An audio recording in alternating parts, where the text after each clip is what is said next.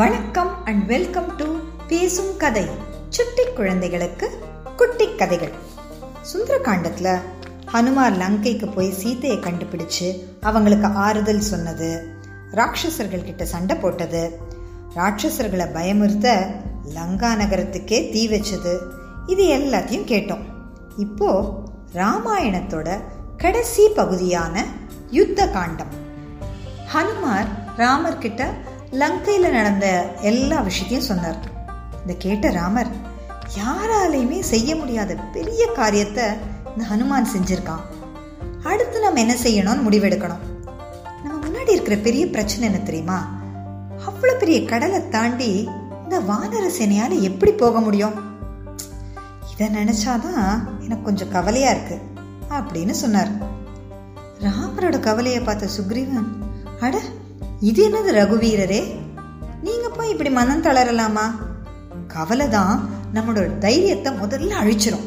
இதோ இங்க இருக்கிற வீரர்கள் எல்லாம் உங்களுக்காக உயிரையே கொடுக்க தயாரா இருக்காங்க. உங்களையும் உங்க தம்பியையும் லங்கைக்கு கொண்டு போய் சேர்க்கறது இந்த வானர சேனையோட வேலை. இங்க வீரர்கள் எல்லார்கிட்டையும் தனித்தனியா நிறைய சக்திகள் இருக்கு. அது எல்லாத்த பத்தியும் உங்ககிட்ட சொல்றேன். அதை எல்லாத்தையும் கரெக்டா யூஸ் பண்ணிக்கிட்டோம், வெற்றி நிச்சயமா நமக்கு தான் கிடைக்கும் அப்படின்னு சொன்னார். இதை கேட்டு ராமருக்கும் உற்சாகமாயிடுச்சு. அப்புறம் ஹனுமார் கிட்ட லங்கா நகரத்தோட பாதுகாப்பை பத்தி நல்லா கேட்டு தெரிஞ்சுக்கிட்டார். இந்த ராட்சசர்கள் தான் ஹனுமாரை ரோட் ரோடா கூட்டிட்டு போனாங்கல்ல, எங்க என்ன இருக்கு, எங்க ஸ்ட்ரென்த், எது வீக்னஸ் எல்லாத்தையும் தெரிஞ்சுக்கிட்டார். அப்புறம் ஒரு நல்ல நாளா பார்த்து வானரப்பட லங்கையை நோக்கி புறப்பட்டது. வழி தெரிஞ்சவங்க எல்லாம் முன்னாடி போய் இப்படிதான் போனோம் அப்படின்னு வழிகாட்டினாங்க. வானரங்கள்லாம் ரொம்பவே உற்சாகத்தோட தாவி தாவி குதிச்சு சீக்கிரமா போனாங்க. நான் தான் ராவணனை கொல்லுவேன் அப்படின்னு ஒரு வானரம் சொல்லுச்சு. ஏய், நான் தான் கொல்லுவேன் அப்படின்னு இன்னொரு வானரம் சண்டைக்கு வந்துச்சு. இப்படி தனக்காக வானரப்படை சந்தோஷமா சண்டைக்கு வரதை பார்த்த ராமர் மனசுலயும் ஒரு புத்துணர்ச்சி வந்தது. கடைசியா சமுதிரக்கரை ஓரமா படை வந்தது. மகேந்திர மலை மேலே ஏறி கடலை நல்லா பார்த்தார் ராமர். முதல்ல இந்த கடலை எப்படி கடக்கிறதுன்னு யோசனை பண்ணோம். அது வரைக்கும் இந்த பக்கமாக கூடார அமைச்சு நம்ம படை தங்கலாம் அப்படின்னு ராமர் சொன்னார். அவர் சொன்னபடியே படை தங்கறதுக்கு பெரிய பெரிய கூடாரங்களை கட்டினாங்க வானரர்கள். இதோட இந்த பக்கம் இருக்கிற கதை முடிஞ்சது. அடுத்து நம்ம இப்போ லங்கைக்கு போவோம். ஹனுமார் லங்கை எரிச்சு எல்லாரோட மனசுலயும் ஒரு பெரிய பயத்தையே கிளப்பி விட்டுருந்தாரு. யாராலையும் வர முடியாத தன்னோட கோட்டைக்கு ஒரு வானரம் வந்து இப்படி ஒரு அட்டகாசம் செஞ்சதை பார்த்து ராவணனுக்கும் மனசுல கவலை வந்தது. ஆனா அவன் தன் பயத்தை அப்படியே வெளியில காட்டிக்காம மேல என்ன செய்யணும் நம்ம ஆலோசிக்கலாம் அப்படின்னு சொல்லி தன்னோட சபையை கூட்டினான். இந்த சபையில இருந்தவங்க எல்லாம் ராவணனுக்காக எதையும் செய்யக்கூடிய வீரர்கள், நல்ல மந்திரிகள். அவங்க எல்லாரையும் பார்த்து ராவணன் பேசினான். என் மேலேயும் இந்த லங்கா நகரத்து மேலேயும் அக்கறை உள்ள வீரர்களே, இதுவரைக்கும் எந்த பகைவனும் நம்முடைய லங்கா நகரத்துக்குள்ள வந்ததே இல்லை. ராமன் கிட்டேந்து வந்த ஒரு சாதாரண வானரம் இங்க வந்து ஜானகிய பார்த்து பேசி நம்ம வீரர்கள் நிறைய பேரை அழிச்சிடுச்சு. அது மட்டும் இல்லாம நம்ம நகரத்தையே நாசமாக்கிட்டு போயிடுச்சு. இந்த விஷயம் இதோட நிக்கிற மாதிரி தெரியல, அதனால மேலே என்ன செய்யலாம்னு உங்க யோசனையை சொல்லுங்கன்னு சொன்னான். ராவண சபையில இருந்தவங்க எல்லாம் பெரிய பெரிய போர்கள்ல ஜெயிச்ச பெரிய வீரர்கள், நல்ல புத்திசாலியான அமைச்சர்கள், ராவணனுக்காக தான் உயிரை கூட கொடுக்க யோசிக்காதவங்க ஒவ்வொருத்தரா பேச ஆரம்பிச்சாங்க. மகாராஜா, நம்மோட படை பலத்துக்கும் ஆயுத பலத்துக்கும் நிகரா இந்த மூணு உலகத்துல யார் இருக்காங்க? எந்த சேனையால நம்மளுடைய சேனையை எதிர்த்து ஜெயிக்க முடியும் அப்படின்னு சொன்னான். பலசாலியான குபேரனை ஜெயிச்சு புஷ்பக விமானத்தை எடுத்துட்டு வரலையா? தேவர்கள் எல்லாம் உங்களுக்கு பயந்து ஓடி ஒளியலையா? இந்திரனையே ஜெயிச்சு அவனுக்கு உயிர் பிச்சை கொடுத்து இந்திரஜித் ஓட வைக்கலையா? ராமனோட முழு சேனையை அழிக்க மகாவீரனான உங்க மகன் இந்திரஜித் ஒருத்தம் போதுமே, நீங்க ஏன் கவலைப்படுறீங்க அப்படின்னு சொன்னாங்க. ராவணனுடைய சேனாபதியான பிரஹஸ்தன் சொன்னான், அரசே, தேவர்கள், கந்தர்வர்கள், யக்ஷர்கள் எல்லாரையும் ஜெயிச்ச நீங்க சாதாரண மனுஷங்களை பார்த்து ஏன் கவலைப்படுறீங்க? நாம கொஞ்சம் அஜாகிரதையா இருந்ததுனால இந்த வானரத்துக்கிட்ட ஏமாந்துட்டோம். ஆனா இப்போ நாம உஷாராயிட்டோம். ஒரு வார்த்தை சொல்லுங்க, அந்த வானர சேனையே தனி ஒருத்தனா நானே அழிச்சிட்டு வரேன் அப்படின்னு கர்ஜனை செஞ்சான். இப்படி ஒருத்தர் பின்னர் ஒருத்தர் எழுந்து ரொம்பவே வீரமா பேசினாங்க. கேட்க கேட்க ராவணன் ரொம்ப சந்தோஷமா இருந்தது. அவன் மனசுல இருந்த கவலை கொஞ்சம் போயிடுச்சு. கடைசியா ராவணனோட தம்பி விபீஷ்ணி எழுந்து பேச ஆரம்பிச்சான். அண்ணா, இவங்க பேசுறது எல்லாம் கேட்கறதுக்கு நல்லா தான் இருக்கு, ஆனா இதனால உங்களுக்கு எந்த நல்லதும் நடக்காது. முதல்ல நாம் இந்த பிரச்சனைக்கு என்ன காரணம்னு யோசிக்கணும். ராமன் நமக்கு என்ன கெடுதல் செஞ்சான்? தண்டகவனத்துல நம்ம சேர்ந்தவங்க தான் ராமன் கிட்டேயும் அவன் தம்பிக்கிட்டேயும் போய் பம்புக்கு போனாங்க. சூர்பனக தானே இந்த பிரச்சனைக்கெல்லாம் காரணம். தனி ஒரு ஆளான அவனை கொல்ல ஒரு சேனையே போச்சு. தன்னையும் தன்னை சேர்ந்தவங்களையும் காப்பாத்திக்க ராமன் யுத்தம் பண்ணான். நம்ம சேனையை அழிச்சான். சரி, ராமன் அதுக்கு பழி வாங்கணும்னு நினைச்சா முதல்ல அவனை கொன்னு இருக்கணும், அப்புறமா சீத்தையை தூக்கிட்டு வந்திருக்கணும். ஆனா ராமனை ஏமாத்தி வெளியில அனுப்பிட்டு அவன் இல்லாத சமயம் சீத்தையை தூக்கிட்டு வந்திருக்கீங்க. சீத்தையோ இப்போ அவங்களை கல்யாணம் பண்ணிக்க சம்மதிக்கல. இப்படி தப்பு எல்லாம் நம்ம பேர்ல இருக்கும்போது யுத்தத்துக்கு போறது அவ்வளவு சரியான யோசனையே இல்லை. ராமனோட சேனையில இருக்கிற ஒரே ஒரு வானரத்தோட அந்த பலத்தை பார்த்து ஆச்சரியப்படாதவங்க இங்க யார் இருக்காங்க? ராமனோட திறமையும் நம்ம கொதைச்சு மதிப்பிட முடியாது. அதனால என்கிட்ட ஒரு யோசனை இருக்கு. சீதையை ராமன் கிட்ட திருப்பி அனுப்பிடுவோம், அதோட பிரச்சனை முடிஞ்சிடும். ஆனா நான் சொல்றது உங்களுக்கு பிடிக்காம இருக்கலாம், ஆனா உங்களுடைய நல்லதுக்கு தான் இப்படி சொல்றேன். என்னுடைய லாபத்துக்காக நான் எதையுமே சொல்லல. தயவு செஞ்சு நல்லா யோசிச்சு ஒரு நல்ல முடிவாயிடுங்க அப்படின்னு பொறுமையா சொன்னான். இயற்கையாவே ராவண நல்ல அறிவாளி. இல்லைன்னா அவன் தன் பலத்தை மட்டும் வச்சுட்டு இந்த மூணு உலகத்தை ஆள முடியாது. ஆனா சீதை மேல இருந்த ஒரு தப்பான ஆசையில எந்த நல்ல விஷயமும் மூளையில ஏறல. ராவண அங்க இருந்த எல்லாரையும் பார்த்து பேசினான். இது வரைக்கும் நடந்தது எல்லாம் உங்களுக்கு நல்லா தெரியும். சீத்தை மேலே எனக்கு இருக்கிற ஆசையை என்னால் மாற்றிக்கவே முடியாது. அவளை திருப்பி அனுப்புறதுங்கிறது நடக்கவே நடக்காத காரியம். உங்களை மாதிரி வீரர்களையும் கூட இருக்கும்போது நான் ஏன் கவலைப்படணும்? இப்போ அந்த ராம லக்ஷ்மணர்களை எப்படி கொல்லணுங்கிற வழியை சொல்லுங்க அப்படின்னு சொன்னான். இப்போ ராவணனோட இன்னொரு தம்பி கும்பகர்ணன் எழுந்து பேசினான்.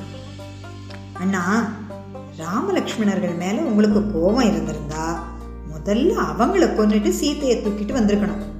அப்படி நீங்க செஞ்சிருந்தீங்கன்னா சீத்தையும் உங்க வீரத்தை பார்த்து சந்தோஷப்பட்டு உங்களை இஷ்டப்பட்டு கல்யாணம் பண்ணியிருப்பா. ஆனா நீங்க அப்படி செய்யல. யாரையும் யோசனை கேட்காம ஒரு தப்பான காரியத்தை பண்ணிட்டீங்க. இப்போ காலம் கடந்து போன பிறகு எல்லார்கிட்டையும் வந்து யோசனை கேட்குறீங்க. உங்களை மாதிரி ஒரு ராஜாவுக்கு இது அழகான காரியமே இல்லை அப்படின்னு சொன்னோம். தன்னோட ரெண்டு தம்பிகளும் தான் செஞ்ச தப்ப சொல்லி காட்டணும்னே ராவணனோட முகம் அப்படியே வாடி போயிடுச்சு. ராவணனுக்கும் தெரியும் நம்ம செஞ்சது தப்பு தான், ஆனா அதை வெளிக்காட்டிக்கொள்ள அவனோட ஈகோ விடலை. அப்படி ராவணனோட முகம் வாடி போனதை பார்த்த கும்பகர்ணனுக்கு மனசே கேட்கல. ராம எவ்வளோ பெரிய வில்லாளின்னு கும்பகர்ணனுக்கு தெரியும். ராமனுடைய சக்தி கும்பகர்ணனுக்கு தெரியும். ராவணனோட வீக்னஸ் என்னன்னு கும்பகர்ணனுக்கு தெரியும். ஆனா தன் அண்ணன் மேல அவனுக்கு பயங்கர பாசம், அதனால அவனை எப்படி இருந்தாலும் கைவிட முடியாது அப்படின்னு முடிவு பண்ணான் கும்பகர்ணன். மறுபடி பேச ஆரம்பிச்சான். அண்ணா, நீங்க செஞ்சது தப்பு. முன்னால செய்ய வேண்டியதை பின்னால செய்யறீங்க, பின்னால செய்ய வேண்டியதை முன்னாலேயே செஞ்சு முடிச்சுட்டீங்க. யோசனை கேட்டு வேலை செஞ்சிருக்கணும், வேலையை செஞ்சு முடிச்சுட்டு யோசனை கேட்குறீங்க. ஆனாலும் உங்க ஆணை கிடைச்சா நானே இந்த ராமனை கொன்று உங்களுக்கு வெற்றி தேடி தருவேன். இனி என்ன செய்யறதுங்கிறத நல்லா யோசிச்சு நீங்களே செய்யுங்க அப்படின்னு சொல்லி முடிச்சுட்டு உட்காந்துட்டான். இதை கேட்டு ராமனை ரொம்ப சந்தோஷப்பட்டான். ரொம்ப நல்ல மகாவீரன், அவனை எதிர்த்து யாராலையும் நிற்க முடியாது. ஆனால் விபீஷனை இப்பவும் விடலை. அண்ணா, சீதை நமக்கு நம்ம நாட்டுக்கு வந்து ஒரு விஷப்பாம்புன்னு நான் நினைக்கிறேன். இப்போ வந்ததுலேருந்து லங்கையில் நிறைய அபசகுணம் தெரியுது.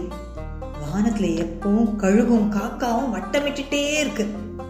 அடிக்கடி ராத்திரியில நரி நகரத்துக்குள்ள வந்து ஊழையிடுது. இதை நான் சொல்றதை நீங்க நம்பலைன்னா கூட மற்றவங்களெல்லாம் கேளுங்க, இது உண்மைன்னு எல்லாரும் சொல்லுவாங்க. இது என்ன சொல்லுதுன்னா, இந்த நாட்டில் நிறைய சாவு நடக்க போகுதுன்னு சொல்லுது. நம்மளோட ராட்சச குலத்தை அழிக்கவே இந்த சீதை வந்திருக்காளோன்னு எனக்கு தோணுது. முதல் வேலையா அவளை ராமன் கிட்ட அனுப்புங்க, நம்ம முன்ன போல சந்தோஷமா வாழலாம் அப்படின்னு ரொம்ப கெஞ்சி கேட்டுக்கிட்டான். இப்படி விபீஷன் பேசுறத கேட்ட ராவணனுடைய மகன் இந்திரஜித் எழுந்து இப்ப பேசினான். சித்தப்பா பேசுறத கேட்கவே வெக்கமா இருக்கு. இப்படி அவர் பேசுறது அவரோட சின்ன புத்தியும் அவரோட கோழைத்தனத்தை தான் காட்டுது. அவரோட பேச்சை கேட்கவே அவமானமா இருக்கு. வயசுல பெரியவர் சித்தப்பா அப்படின்னு கூட பார்க்காம ரொம்ப அவமானப்படுத்தி எல்லாரும் இருந்த சபையில பேசிட்டான். இதை கேட்டும் விபீஷ்ணு சொன்னான், மகனே உனக்கு அனுபவம் போதாது, அரசருடைய நல்லதுக்கு தான் நான் இப்படி பேசுறேன். ராமருடைய பலத்தையும் அவர் சேனையோட பலத்தையும் ரொம்ப வெளிவா விளக்கி சொன்னான் விபீஷணன். லங்கேசா, நான் சொல்றத தயவு செஞ்சு கேளுங்க. ஜானகியை கௌரவமா ராமர்கிட்ட திருப்பி அனுப்பி நம்ம செஞ்ச தப்புக்கு மன்னிப்பு கேட்போம்.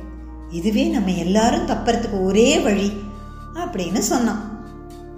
இத்தனை நேரம் பேசாம இந்த ராவணனுக்கு ராமங்கிட்ட அனுப்பிட்டு மன்னிப்பு கேட்கணும்னு சொன்ன உடனே கோவம் எல்லாம் மீறி போயிருச்சு. வீணு நினைச்சுதான் இது வரைக்கும் நீ பேசுனது எல்லாத்தையும் பொறுத்துட்டு இருந்தேன், இல்லைன்னா உயிர் எப்பவோ போயிருக்கும்.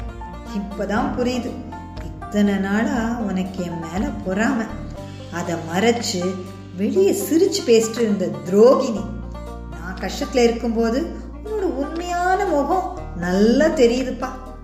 நம்முடைய குலத்துக்கே அவமான சின்ன நீ, இவ்வளவு கேவலமான ஒன்ன இனிமே நான் பார்க்கவே விரும்பல, என் கண்ணு முன்னாடி நிக்காத, வெளியில போ அப்படின்னு பயங்கரமா கத்தினான். ராவணனோட இந்த கடுமையான வார்த்தைகளை கேட்டு விபீஷ்ணனுக்கு மனசு ரொம்ப நொந்து போச்சு. அண்ணா, இந்த நெறிஞ்ச சபையில் நீங்கள் என்னை அவமானப்படுத்திட்டீங்க. உங்கள் புகழை பார்த்து நான் பொறாமப்படுறதா சொல்கிறீங்க, குல துரோகின்னு சொல்கிறீங்க. காதுக்கு இனிமையாக பேசுறது ரொம்ப சுலபம், இங்கே எல்லாரும் அதுதான் செய்கிறாங்க.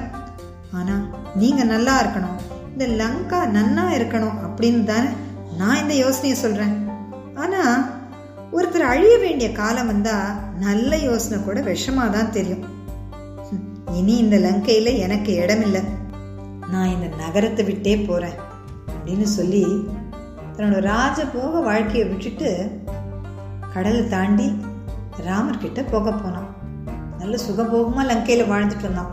எதுவுமே வேண்டாம், மனுஷனுக்கு மரியாதை தான் முக்கியம் அப்படின்னு சொல்லி அவன் கிளம்பிட்டான். இவன் செஞ்சதுதான் சரி அப்படின்னு சொல்லி அவன் கூட அவனுடைய நண்பர்கள், ராட்சச நண்பர்கள் நாலு பேரும் அவங்க கூட கிளம்பி ராமர் இருக்கிற இடத்துக்கு போனாங்க.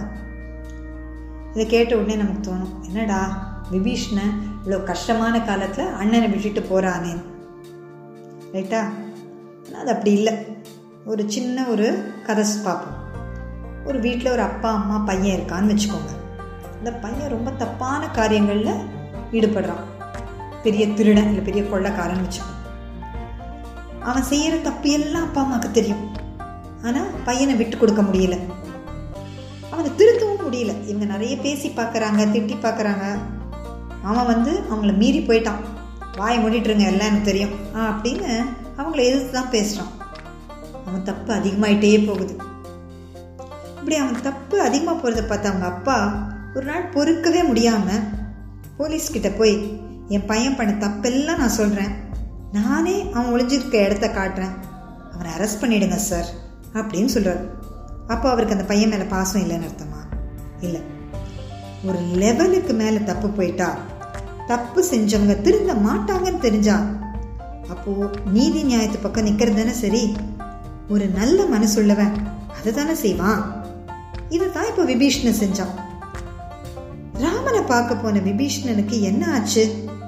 இதை தெரிஞ்சுக்க இந்த கதையோட அடுத்த பகுதியை கேளுங்க. இந்த கதையோட அடுத்த பகுதியை கேட்க பேசும் கதை யூடியூப் சேனலுக்கு சப்ஸ்கிரைப் பண்ணுங்க. நன்றி, வணக்கம்.